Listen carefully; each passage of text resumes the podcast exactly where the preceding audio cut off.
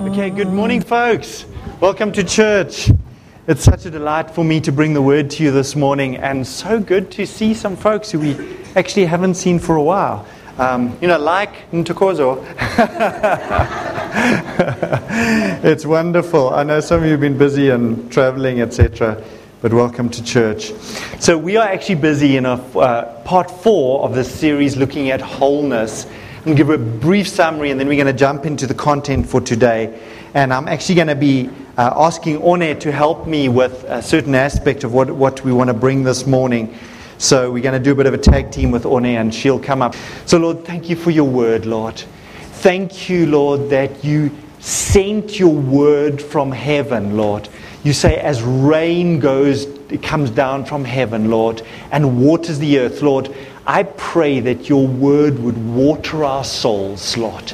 Lord, you said that man shall not live on bread alone, but every word that proceeds from the mouth of God. Lord, I, I pray that people would hear words from the mouth of God this morning.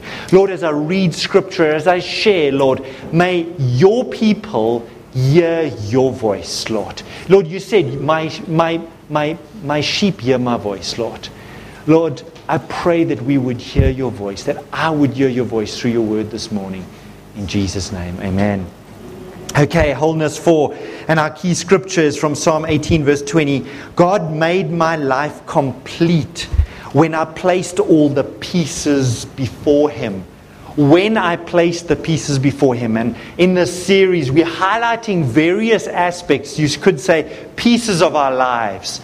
And, and, the, and the, the, the call is really bring these things to the Lord that he may make you complete or that he may make you whole. So last week I gave a brief picture of what brokenness, this journey from brokenness to wholeness looks like.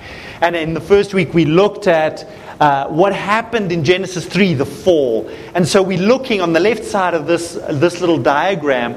The journey from before the cross to through the cross is a journey from brokenness to wholeness. From Genesis three to Genesis one and two, how God originally intended you and I to walk as Adam and Eve did in the cool of the garden with God. To walk in intimacy, closeness, unhindered fellowship with with God is the greatest delight. Is this is our inheritance, not just for special people, you know. This is for everybody, that you walk with the Lord. That when you're preparing your Christmas dinner or lunch, that you're talking to the Lord, you're thanking God for his provision, you're rejoicing in the fact that you have people to celebrate with, or however you do your Christmas. Walking with God through life is just the, the, the delight of, the, of, of being a Christian. And so, what is it? It's going from being defensive to being approachable and vulnerable. It was so interesting. Last week I had to call somebody about something uh, uh, to do with, it's not church related at all. And I called this person, and it was, it was a, let's just say it was a difficult conversation. You know, as I was kind of introducing and just saying what I wanted to talk about, this person immediately cut me off and got so defensive about, why are you calling me? Why are you bringing this now? You know, and and, and I mean, uh, Jenny was actually there. She was listening. I mean, and I asked her to be there. She was part of this discussion. And I mean, she she she actually was amazed at how defensive the person got. I couldn't even finish saying what I wanted to talk about. And that's not how God wants us to be. You know, if somebody comes to you and says, listen, can I talk to you about something? You know, ideally we are like, sure, really? You see it that way? Wow. Okay, tell me more. I, I, I, I've never seen it that way. Why do you feel that way? You know, that would be approachable and vulnerable, because that's how we grow. That's how we improve. Rather than, why are you talking to me now? You know, why didn't you talk to me about, you know, this a while ago, et cetera. I'm just trying to highlight. I mean, for Jen and I, we experienced that so vividly last week in this one phone call we had to do. But having a low self-awareness to being highly self-aware. Folks, when you walk with the Lord, when you're walking with the Holy Spirit, he will reveal who he's made you to be. You actually will grow in your understanding of, of who he's made you to be. It's a beautiful journey. of being isolated. You know, they, they, they, they, they wanted to hide from God in the garden, remember? Of being isolated to being open and living in connected, deep tissue relationships. I remember somebody saying that. Deep tissue relationships where you are deeply connected to people around you rather than being isolated and cut off and all alone. Uh, walking, blaming, you know, blaming everybody. Remember, Eve said, no, it was, it was, it was, you know. Blaming versus taking responsibility. No, you, you know, you're right, actually. The way I spoke about that, or, or that joke that I made, that was, I can understand how you could get offended by that joke. That was insensitive of me. I, I, I really didn't see how my joking in that way could have hurt you. Or, or, or, or I'm, I'm sorry, you know. That's, that's ideally, listen. I'm a work in progress, okay? and, and and honestly, I often need to apologize about my jokes, okay? People sometimes, you know, after I preach a sermon, they'll say, oh, Pastor, that was such a funny sermon. And I'm going, you know, I never prepared any any funny bits. I prepare like the serious bits. The funny bits come out, okay? And sometimes I don't always understand. You know, humor is an interesting thing because what's funny to one person can actually be quite offensive to another person. I get that. And especially in a multicultural, multi-generational church and community that we are, I get it that sometimes my humor is not your humor. And I apologize in advance for that, okay? But, you know, can we take responsibility for that kind of a stuff? Where something I find funny just really cuts you quite deeply. Um, that's that's not our intention. I mean, let me say, that's not our intention, you know. Have fun. Do crack jokes. I'm not saying don't be, be, be don't joke, et cetera. But sometimes if we if we step over a line we didn't realize, let's take responsibility. Anger versus being at peace and walking in grace. Being in fear as opposed to being full of courage and boldness. And I just want to say, you know, courage and boldness doesn't mean that there isn't fear or anxiety inside of you. Courage or boldness means you stepping beyond your fear or your anxiety to do the right thing. Okay, courage and boldness are never doing the wrong thing. It's to do what you know you need to do to do the right thing. Okay, it is uh, not being self-absorbed or self-centered, but to live a sacrificial life that is considerate of others. Okay, um, that is how we, we God wants us to live. Not uh, being in bondage to addictions, but living in freedom. Not being dishonest. Remember, they were they were lying, et cetera. But to be honest and truthful. Okay, that's. I, I just wanted to paint a picture of God wants to restore, and I actually want to share. Orne shared with so the, some of us on, on, on Friday night uh, a beautiful message on restoration. This journey is also a message of. A journey of restoration. And Orne shared a message where this lady was sharing about just what restoration is, you know. And if you think of you taking a journey, and, and Orne actually mentioned, imagine you driving down to Durban. And, and I can think of this, and I'll put my example. You know, you're going down to Durban. I sometimes go to go to catch, get somebody from the airport, like one of my daughters uh, who are studying in, or now staying in Cape Town, and they're coming to visit. We go and fetch them at the airport. And we know from our house to the airport is one hundred kays. In theory, it's one hour. Well, it said it used to be one hour. Now you think, okay, let's give it an hour and a half. And, you know, and then you're driving along. Yeah, I say an hour and a half. My wife says two hours, you know, et cetera. Okay, so you, can you see there's something we got to figure out when we're leaving home right here. And you're driving, and nowadays we put on the, you know, the the Google Maps to, not because we don't know the way to the airport, but because it tells you if there's a blockage on the way. And but I remember times when I didn't, you know, and you're cruising on the highway, and you come over a hill, you come around a corner, and you just see cars, and the, and all three lanes are blocked, and you're like, oh my goodness, I'm not going to make it to the airport. Or nowadays we get clever, and we you, you do check, and you can see there's a blockage. And I don't like waiting in traffic. So I'm always creative. I find the next off-ramp, and then I'm asking Google Maps where we go. And we are going through the Valley of a Thousand Hills and up valleys and dales. And, and you know, sometimes you, you actually don't know where you are. Now, why am I telling you this story? You're on You're walking with God. You're on this journey with God. You're on the N three down to Durban. You think you know your way, and suddenly there's a blockage. What is that blockage? Something happens in your life. Could be something that happened to you, or something just crazy that you do that causes you to have to get off the path that you know is God's path for your life. And now you're going on a very rocky road, et cetera. Folks, and, and Orne, what she shared from this person was this. Restoration, when God restores things, it's not that He brings you. So you've been going for a couple of kilometers here through the Valley of a Thousand Hills on some really minor gravel road. And you're thinking, where on earth is the highway? You're thinking, how on earth am I going to get back on the highway? Somehow I've got to get, get back onto the highway. And you think you lost, et cetera. Restoration isn't where God takes you back to the point that you left the highway, so you're still behind all the traffic. Restoration is when God gets you back on the highway, back on track, back right on, on track to your destination. And I got the picture of God gets you back on track. You've passed all the traffic. Somehow you find He, find, he leads you onto a road. You've passed all this traffic. You're actually now back on track. You're back on your destination. And you're actually going to get to the airport in time to pick up your beloved daughter. And you haven't lost three hours, et cetera. He brings you past all the stuff that was blocking your way. He deals with it. He deals with the stuff. And I just thought that's such a beautiful picture of what restoration is. He doesn't just bring you back to behind all the traffic where you left the road. He somehow gets you there, back on track. And, and the example of restoration, and I, I think the lady mentions, like relationships, you know.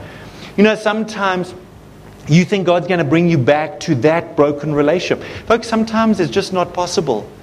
But God may restore an equivalent relationship to you that would bring that same richness to you that was lost in that relationship that broke down. And I thought, wow, I've never thought of that. Both Jen and I, when we got back on Friday, we were saying, wow, God, that broken relationship, what that relationship brought into our lives, you're going to restore somebody to us that would bring that same stuff that we need into our lives. And I thought, what a beautiful picture of restoration. Amen. So, Orne will share some more good stuff a little bit later. Last week we looked at this, emotionally healthy spirituality. And I'm just going to read the quote Pete Scazzero said, "Emotional health and spiritual maturity are inseparable. It is not possible to be spiritually mature while remaining emotionally immature." Okay, we looked at this last week. I know for some of you that was wow. It's all online, YouTube, SoundCloud. We WhatsApp it to you. You can get into it. It's such an important piece of your life and my life. I want on the next slide bring a balance to this. I put this picture up of a dashboard that I just found on Google. And I didn't even realize that that's not a South African dashboard. Because if you look at the speedometer, it's got miles on there, okay? And we don't measure our speed in, in miles per hour, okay? It's obviously not a South African car, this. And I said this, that emotions are like lights on the dashboard. And let's not ignore, when a light goes on the dashboard, you don't ignore it. Because that's telling you there's something wrong further down the car. Your brakes or your oil or your, your whatever, your airbags, or I mean, you can look at what the lights are there, or your, your your your it's overheating, whatever. There's something deep in the engine or in the working parts of the car that's not right. Don't ignore emotions, okay? But I want to bring this balance, and we unpacked that last week. You know, how about some people, you know, they drive along and see a light. And I've had that. You know, when you sit in the passenger seat and you see this light flashing. You know, what's wrong? They say, no, there's something wrong with the light. I need to disconnect the light. And I'm going, no, no, no, no. You need to sort out your brakes or you need to sort out your oil, okay? But sometimes we can fixate just on the emotion. No, no, the emotion, and we unpack this lot. I'm not going to go there again. About emotions are linked to thoughts. They they they can have impact on our physical body, et cetera. Listen, listen to last week's message. What I want to say this is, at the same time, we cannot, when you're driving along and the light starts flashing, be so fixated by the light that you stop driving, you stop your car in the middle of the highway going down to Durban and, you know, cause a massive accident because some light is flashing. Very often, I mean, it depends what light it is. You know, you can have an airbag light. You can book an appointment. an appointment with your garage or your mechanic next week or next month sometime to have that sorted out. It doesn't necessarily have to happen right now. You know, your whole life must stop. You can't go to work, you can't come to church, whatever, because you're having some emotional issue. Life's not like that. And I want to unpack this a little bit further by putting this up. We need to pace ourselves. Processing emotional or soul pain and stress is a lot like lifting weights in a gym. Okay, and that's a little picture of some dumbbells, if you didn't know what that was. Okay, so when you go to the gym, you guys, you know, in January, apparently gym membership signups go through the roof. Okay, and apparently something only like twenty percent of people who sign up for the gym in January will actually be going in, I think it's three or six months later, I can't remember. Uh, so anyway, I know some of you are going to sign for new gym memberships in January. Okay, statistically talking, okay, you're going to do it. Okay, and that's awesome, and I and I encourage that. But when you decide, I need to work on my body, I need to build some strength, build some endurance, you know, get strong, maybe lose some weight, whatever your reason is for going to the gym. When you start out, how many of you know you can't sign up for that gym and you rock up at six a.m. and you stay in that gym until when it closes at ten p.m. that night, your first day in the gym? I've signed up for the gym, I'm going to do gym now. I am gymming all day long. How many of you know that if you haven't been doing weights and you start doing weights like crazy, you will actually damage your body and you will be worse off than you were before? If you start exercising, start weights, you start small, you do, they'll, they give you, usually the gym instructors, they give you a little workout plan. You start small, you do a few weights first day, give it a break. You know what it's like the next day after your first time in the gym for a long time? The next day, you're like, oh my goodness, I didn't know I had a muscle over there. Gee whiz, that muscle's talking to me this morning, you know, and you're feeling all over. Oh my goodness, I have muscles over there. Gee whiz, that muscle's saying good morning to me this morning, okay? You can't gym twenty-four hours if you want to build strength. It's a little bit at the time. So how about when you are dealing with emotional or soul pain and stress in your life, folks? You can't be fixated on that little light on your dashboard, that emotion that's highlighting that something needs attention twenty-four seven. I was I was reading something that Jason Vallotton wrote, and he actually shared this, Chris Vallotton's son. And he actually went through a very, very hard divorce. I don't know the details, except I've heard him and his dad, uh, and Chris Vallotton's a pastor at Bethel Church, talk about this divorce on a number of occasions. It's impacted his dad, it's impacted Jason quite a lot. Uh, I don't know the ins and outs of the divorce. I just know it was incredibly hard on both of these men because I've heard them talking about it. And and Jason just shared, he shared this, this little analogy of, of going to the gym. He said, you can't process all your emotional pain and stress twenty-four seven. You need to pace yourself. You need to process and then have a break. And he literally says, you can have an emotional breakdown if you are trying to process all, particularly your emotional pain, twenty-four seven. You actually do need to have a break from processing it. And I thought this is so wise. Jen and I have a very good mutual friend, and uh, she was she was actually Jenny's one of Jen's best friends at school. So uh, a girl from Zimbabwe, Jen's from Zim, and this girl was in her early thirties when her husband, she lost her husband. He was tragically uh, electrocuted at work. They had two little kiddies, little boy and little girl under the age of five. She's in her early thirties. She loses her husband, and he was he was the breadwinner in the family. Now suddenly, you know, it's a difficult situation, let's just say that. And we spoke to her probably about three or four years after this happened. We visited her. Um, and she shared how she processed this incredible emotional uh, soul pain that she went through. And she, she, this is the amazing thing. She stayed in her church. She stayed in fellowship. Although all she wanted to do was run away and put her head under the pillow and hide from the world for three years. And, and hopefully wake up from that and all the pain is gone. But life's not like that. She needed to now get a job. She needed to provide for her little kiddies. And she needed to be the emotional strength to her kiddies. And she realized she can't lose it in front of these little kids who were maybe, I don't know, like two and four or something like that. She needed to keep it together to be the mom to them in this incredibly difficult time. And so she was advised to do this, and she did this. She would, when she came back from work every day, she took time out. She said she would take an hour, and they lived, uh, the town she lived in was right next to the outskirts, and there were there were vineyards. It was in the Western Cape. And she said she would go and walk through the vineyards. And she was advised to pick up stones. Remember, we looked at anger last week and how, and just the significance of anger, this this emotion. She said she, for months she was so angry, and she just she was told just. When you feel angry, pick up a stone and just throw it. And she walked through the vineyards and she would just throw stones. And she said, I couldn't afford to vent my anger on my little children. They've been through enough. They, she, and, and this is the beautiful thing. She's hurting, but she knows hurting people can hurt others. And she doesn't want to hurt her beautiful little children. And so she would go and walk, and she would throw stones, and she would cry, and she would process with God this incredible loss that she experienced, the death of her husband. And she said, you know, Jacques and Jenny, I did that, and after about a year, and everybody's different. Don't, don't, don't say, well, I, w- I did this for a year, and it didn't work for me. After a year, she said, one day she picked up a stone to throw it. And as she wanted to throw the stone, she was like, why am I throwing this stone? I don't need to throw stones anymore. She had processed all that stuff. But an hour a day, she paced herself. She paced herself. For an hour a day, she went, and she was real.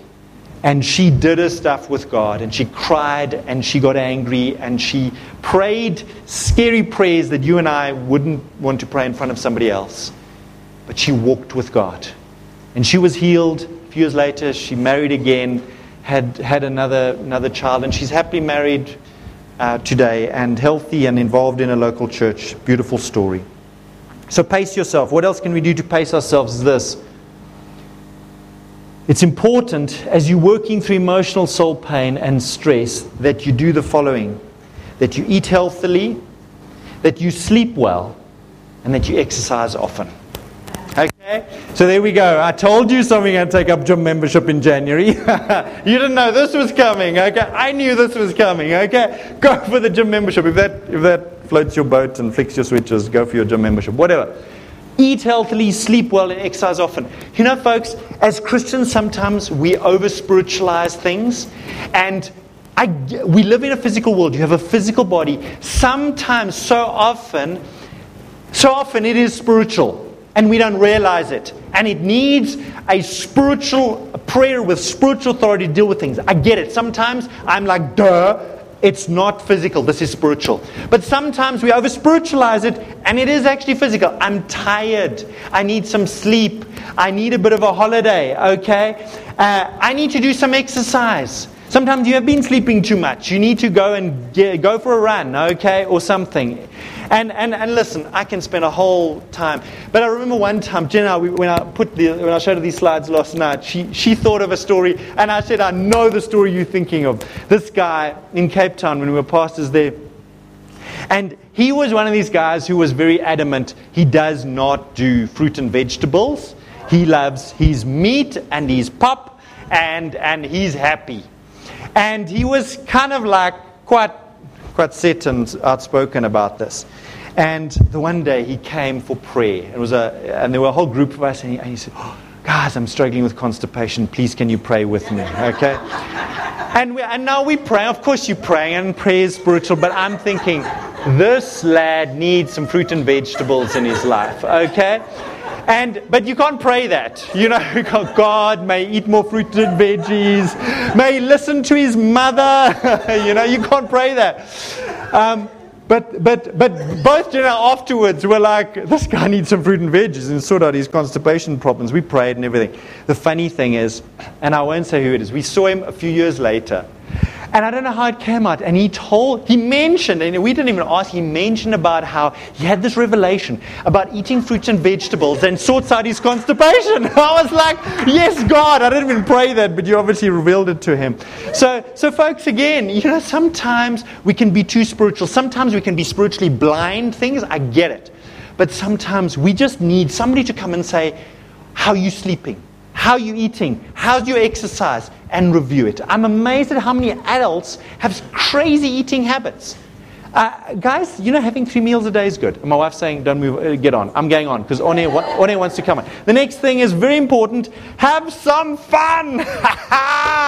Amen. It's okay to laugh, even though you're going through emotional stuff. Do you know the joy of the Lord? I am amazed that you can have joy in the midst of the biggest trial you're going through. It's legal to have joy, okay? And have some fun. Fun. You know, being with kids, I have over the years been so delighted at having children because children keep things light. They don't like heavy. They are fun, amen? I, I mean, people say, you know, having a pet. Some of you say, well, that, that, that, now you've just messed up the whole message saying have a pet. But pets can bring great delight to you, amen? Watch a, watch a, a movie that's fun. Read something that's fun. Nowadays you get apps of jokes, okay? It's so easy to just have some fun. Spend time with people who aren't going, don't know your issues, et cetera, and just have some good, clean fun. Okay, let me say good, clean fun. And last, envy. Sometimes it could be something physical. So seek professional medical advice. So many stories I've heard also where people are praying and going for counseling and everything, and they have a hormonal imbalance and go to the go to seek professional medical help and get it sorted out. Medication uh, sometimes is just God's way of sorting out your issues, okay? And in South Africa, I just want to say, uh, Jen and I, we, we, we, Jen in particular, so often, we have amazing ability in this country where we have pharmacists and chemists in many of our pharmacies that give amazing advice, sometimes for a small fee, much less than a doctor, that can really make a big difference. So if you haven't consulted your pharmacist, or if you aren't friends with your local pharmacist, I encourage you, get to know them. We don't have a medical savings plan, et cetera, and we often, we've saved thousands, I reckon, by get, going to the pharmacist first. They will refer you to a doctor if you need to, but very often it is not as bad as you think. You don't need a doctor, and it's just been been amazing. So little side issue. I can't find a scripture and verse to see, see the pharmacist, but anyway, it's good advice. Okay, so there we go. And this is the scripture that Zanele gave us. And I'm going to share this, and then Orne is coming up. Hebrews twelve verse one. As for us, we have We have all these great witnesses who encircle us like clouds. Now, Hebrews twelve, remember, coming out of Hebrews eleven, the heroes of faith. This is talking about Abraham and David and Elijah. These are the witnesses. They're watching you and me, folks. They're watching you and me run the race of life. As for us, we have all these great witnesses who encircle us like clouds. So we must let go of every wound that has pierced us, and the sin we have so easy that we so easily fall into. Then we will be able to run life's marathon race with passion and determination, for the path has been already marked out for us. There's a path, there's a highway for you and me, a highway of holiness that's marked out for us. God wants us to run with passion and determination that path that He has for us. But He says we must let go of every wound that has pierced us and the sin we so easily fall into. I've underlined, let go of every wound that has pierced us. This is the Passion. It says it differently. And I want to go to the commentary of the Passion. And it says this: let go of every wound that has pierced us, or get rid of every arrow tip in us. Now, in those days, the weapon of warfare was a bow and arrow. And they're talking here of getting an arrow in your body. And, he, and, and, and they were saying, get rid of every arrow tip inside of us. Now, we're talking about wholeness and, we he, and, and, and finding healing in every dimension of our being. But if you have been wounded in your soul, we could say that you've got an arrow inside of you. You've been struck by an arrow. And what, they, what could that be? Listen, folks, you guys can tell a thousand stories of how you've been hurt by people, things people have said or done or haven't done or didn't say, or, you know, rejection and nastiness and betrayal. Thousand stories right here in this room right now. I don't need to unpack to you what what getting an arrow inside of you looks like. Some scary stories we can tell over here. But the, the Passion says this. The implication is carrying an arrow tip inside a wound that weighs us down and keeps us from running our race with freedom. I can't carry on talking about wholeness without addressing the reality of that we get wounded in life. And how do you deal with a soul wound? And it's not difficult. But let me tell you, at the same time, I'm not saying that it's... Let me say it's not difficult to understand. But it can be very difficult to do. Because, because folks... This stuff goes really deeply. This stuff goes really deeply. So if we want to walk in wholeness, we have to get arrow tips out of outside of us. And so what does that look like? So if you've got an arrow wound. So what I'm putting up is, this is quite radical. Okay? I've called it this. It is the pastor's common sense spiritual first aid guide to wholeness, aka also known as the T P C S S F A G T W. Okay, very easy acronym. I was like, Lord, give me an easy acronym. Okay, there we go. So, guys, if you have an arrow inside of you, just tell your friend, have you applied T P C S S F A G T W to your life? Okay. It's very well known. All the medical people know this. They're waving at me. Very well known acronym in medical terms. Okay? You can see I've got deep medical knowledge coming your way right now. Okay? I'm joking. For all of those of you looking on online thinking, this guy's crazy. Okay? I'm a pastor, not a medical person. Okay? But don't worry. If you can't remember the acronym, just ask Cass. He'll remember it. He's good at this kind of stuff. Okay? So what does it look like? Firstly, if you have an arrow inside of you, okay? Firstly, stop the bleeding. Okay, now I'm assuming this isn't a, a, a life-threatening wound. You know, it's a flesh wound in the arm or the leg somewhere. You've got to stop the bleeding. Get something, get a cloth, stop the bleeding. Okay, so there we go. First step in T P C C F A G T W. Okay, secondly, remove the arrow. Okay, tell your neighbor, remove the arrow. It's not good to walk around with an arrow in your body. Okay. If somebody came with a physical arrow to church, you know, people would be like, he's weird. There's something wrong with him. He's waving and everything. Oh, I'm fine. Reality, folks. Reality. You, you and I know that there are many people walking around with arrows inside of them. And you know, an arrow from the front is fine when it's from the enemy. The worst arrows are the arrows in our backs. From people that we trust or trusted. People that we... called our friends. You know, that business partner that betrayed you. Divorce, I want to submit to you, is probably the worst arrow you could get in your back. The reality is, those are the worst arrows, and there are people walking around them. And if you want to pursue wholeness, folks, you've got to deal with them. Wherever the arrow is, okay? Even if it's in your little toe, deal with the arrow, okay? So the, the, the remove the arrow. The next thing is dress the wound to prevent infection. Okay, once the arrow's out, you got to, you can't leave the open wound. You've got to disinfect it and put bandages and plasters on, et cetera. Okay, you know how it works. And then finally, if you get infection, deal with it. Okay, you've dressed it, but if there's infection, you've still you've got to do. You can't leave infection inside of it. There we go. Four simple steps to P C. T P C C F A G T W. Okay, you guys can all, because you're spiritually mature, can see the spiritual application. So therefore, we can close in prayer. No, no, no, no, no, no, no. I have had such amazing times thinking about the spiritual application of this. Now, folks, this is not medical advice. Okay, although this is is, is probably good medical advice. This is spiritual advice of when you get a soul wound of how to deal with it. So. The first thing I just want to highlight, when I say stop the bleeding, folks, do you know that blood, actually, when you get a wound and it starts bleeding, it's important that bleeding happens because that blood actually washes and cleans out the wound. Bleeding is good. Excessive bleeding is not good. You can bleed to death. Okay, that's why stop the bleeding. But I want to submit to you, you know, when, when, whenever I think of bleeding, I'm a born-again Christian, I think about the blood of Jesus shed at the cross of Calvary, folks. If you have a spiritual or soul wound, You need the cleansing of the blood of Jesus. Natural blood washes a wound. If you have a soul wound, if you have a spiritual wound, you need the blood of Jesus applied there. Now, I looked at forty-two scriptures on the blood of Jesus. I'm not putting one up here because Orne is coming up next, okay? But I'm telling you, I, Jen and I can testify to the power of the blood of Jesus. You pray for the cleansing of the blood of Jesus. You pray for the application of the blood of Jesus. It works, and I can give you forty-two scriptures for it if you want to, but I'm not going to right now, because Orne is coming up right now, okay?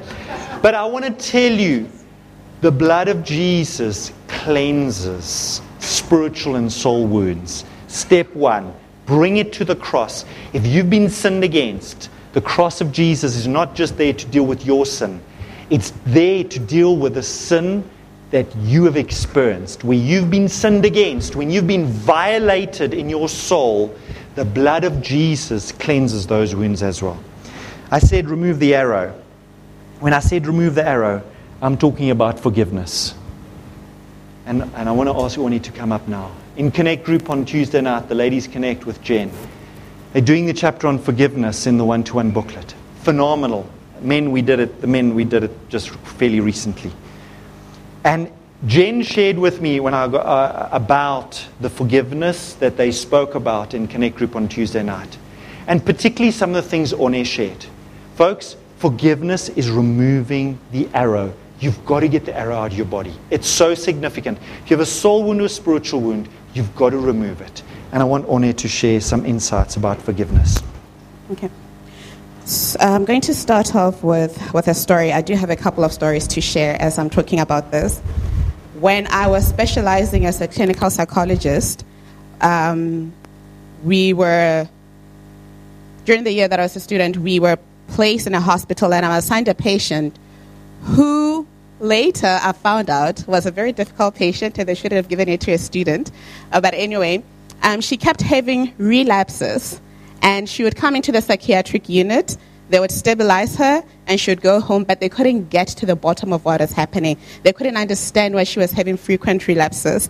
And I remember sitting across her and looking at what was happening to her, looking at how she was presenting, and it was really heartbreaking for me, because I said to God, this person is made in your image. What happened for them to look like this? And God said, unforgiveness. And she was able to share her story with me. Um, later on, the psychologist who was um, watching over us, supervising us, asked me, how come she shared with you? She's never told anybody. What is special about you? That's exactly what she said. But um, God said, unforgiveness, look at her. When you're holding on to something that has been done to you, it's like you're experiencing that same injustice over and over and over again. It is not a memory of what was done. It's akin to having that thing keeping on happening.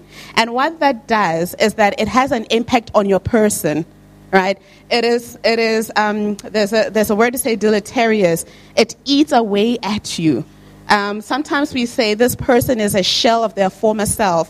And a lot of the times it's because of the injustices. Look at the injustice of like um, like these human rights crises, right? And look at how the people come out if they're not able to let go and forgive in those instances.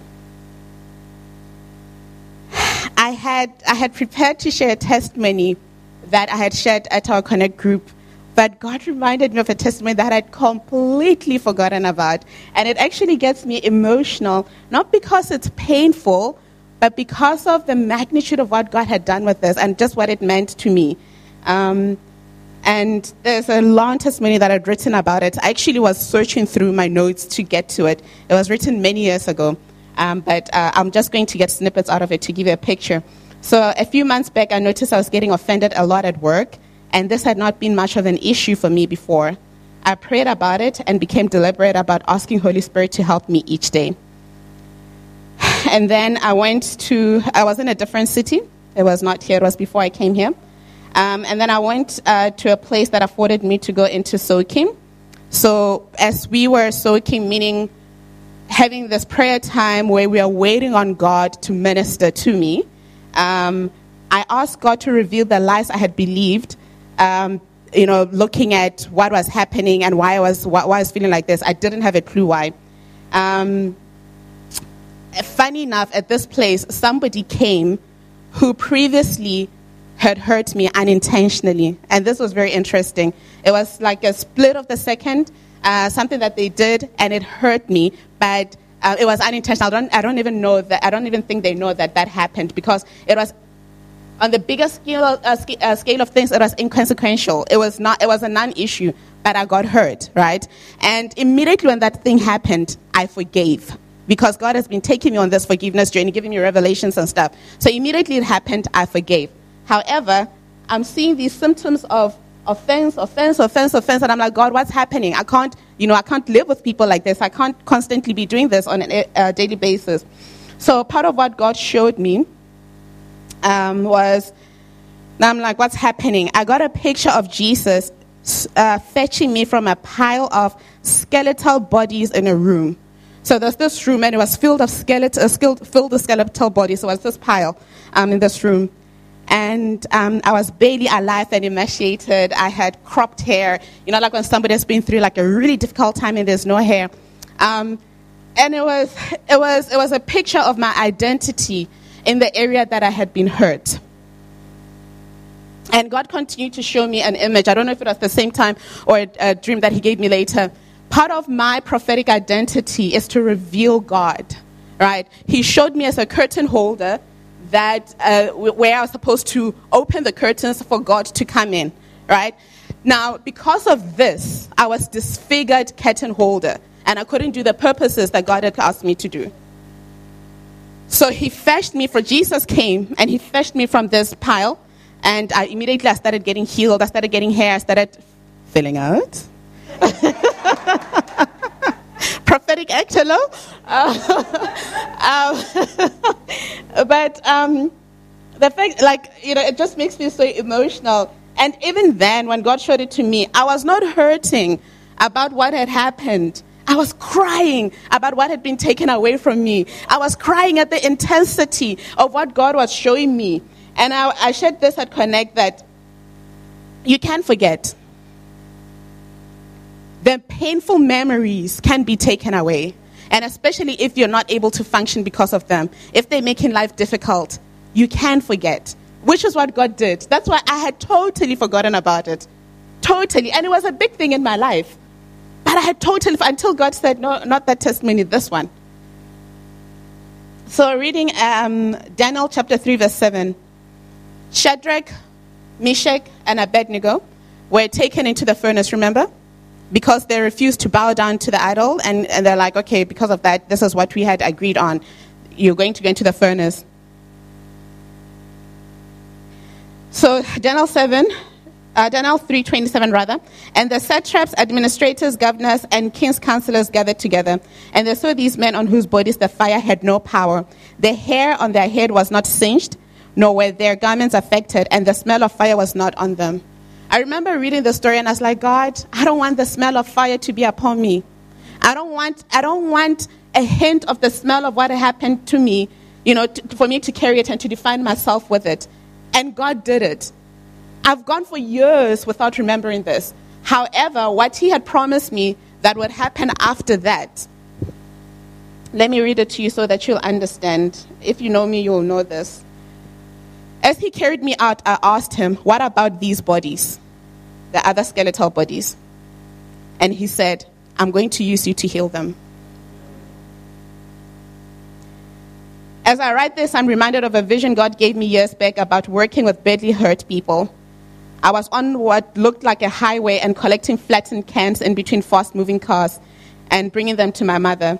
I woke up and God said, I will use you to bring people um, to me for healing. And this was before I got hurt when he gave me this image. Oh, no, it was after. But anyway.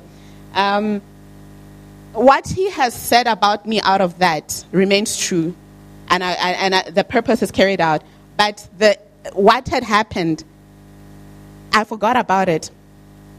So we can, something can happen that hurts or causes offense, and you can forgive. However, what often happens is when there's a hit on your soul, you don't see the wounding. Just because the pain continues does not mean that you haven't forgiven. It could mean that there's a wound that needs to be healed and addressed. Okay, just one more scripture in Psalm one thirty-nine, T P T. You have gone into my future to prepare the way, and in kindness you follow behind me to spare me from the harm of my past. You have laid your hand on me. Amen. Thank you so much, Orne. I think we can give her a hand.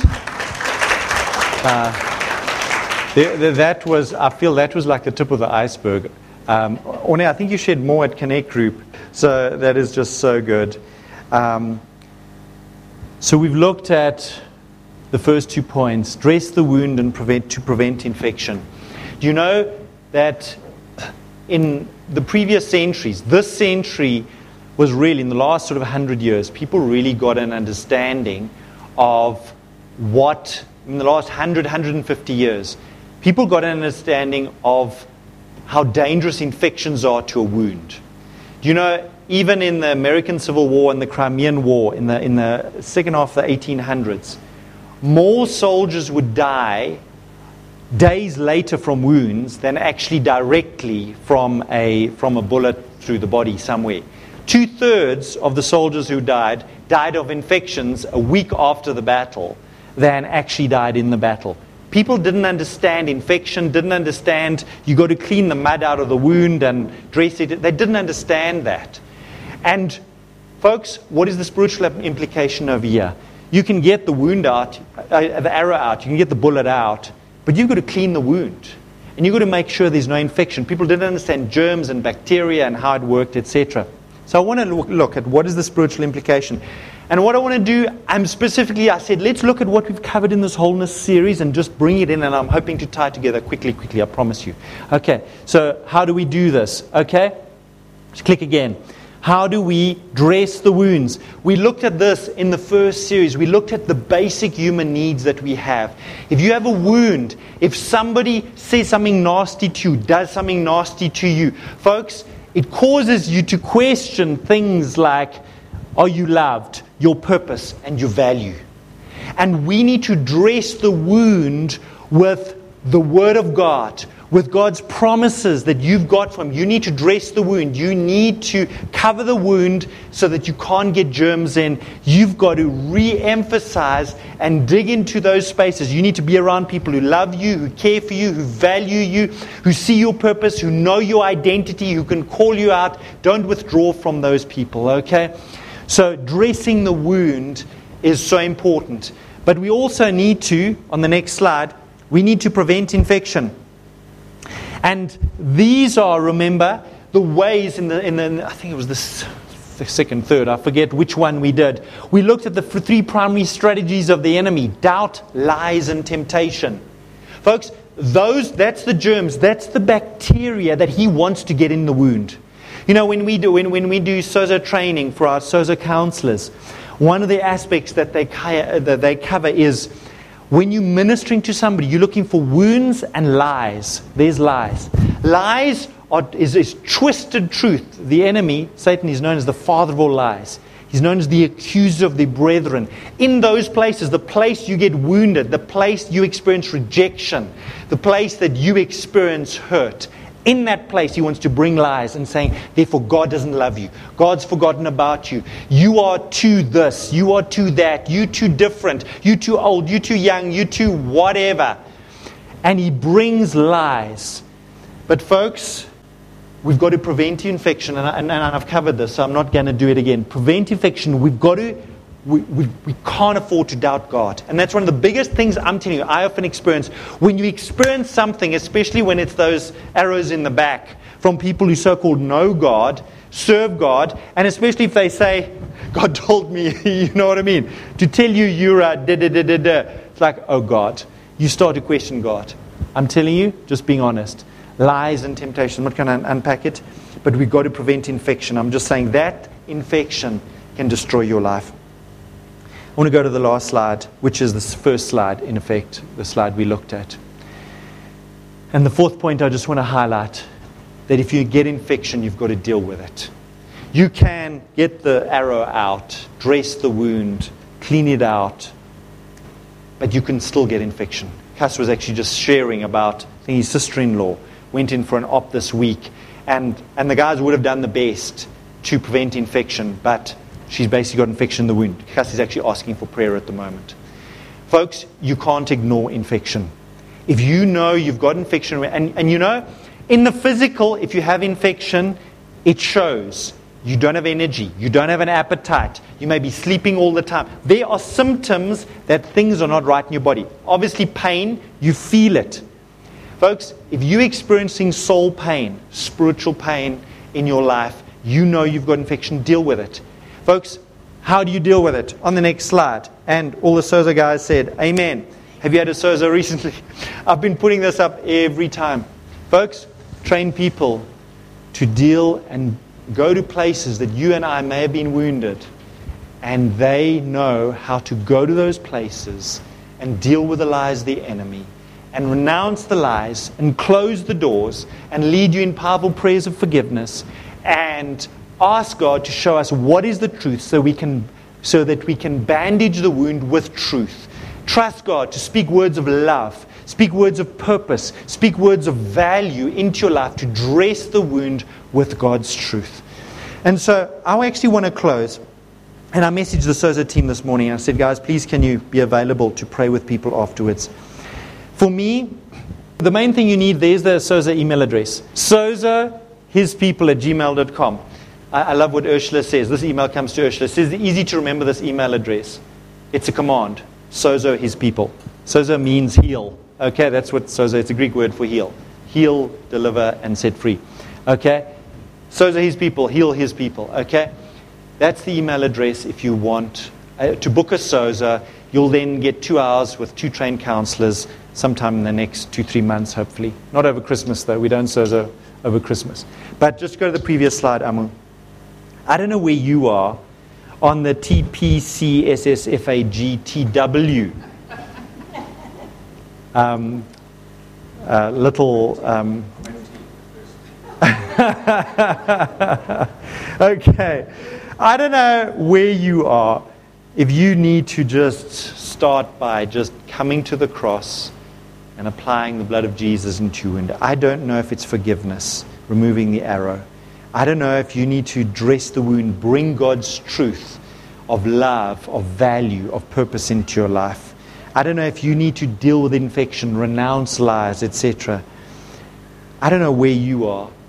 This is something that you need to assess. But I, I want to make our... So, so, so I've asked our SOZO team to come up to do a five-minute prayer with you. Not a, not a two-hour SOZO, a five-minute prayer.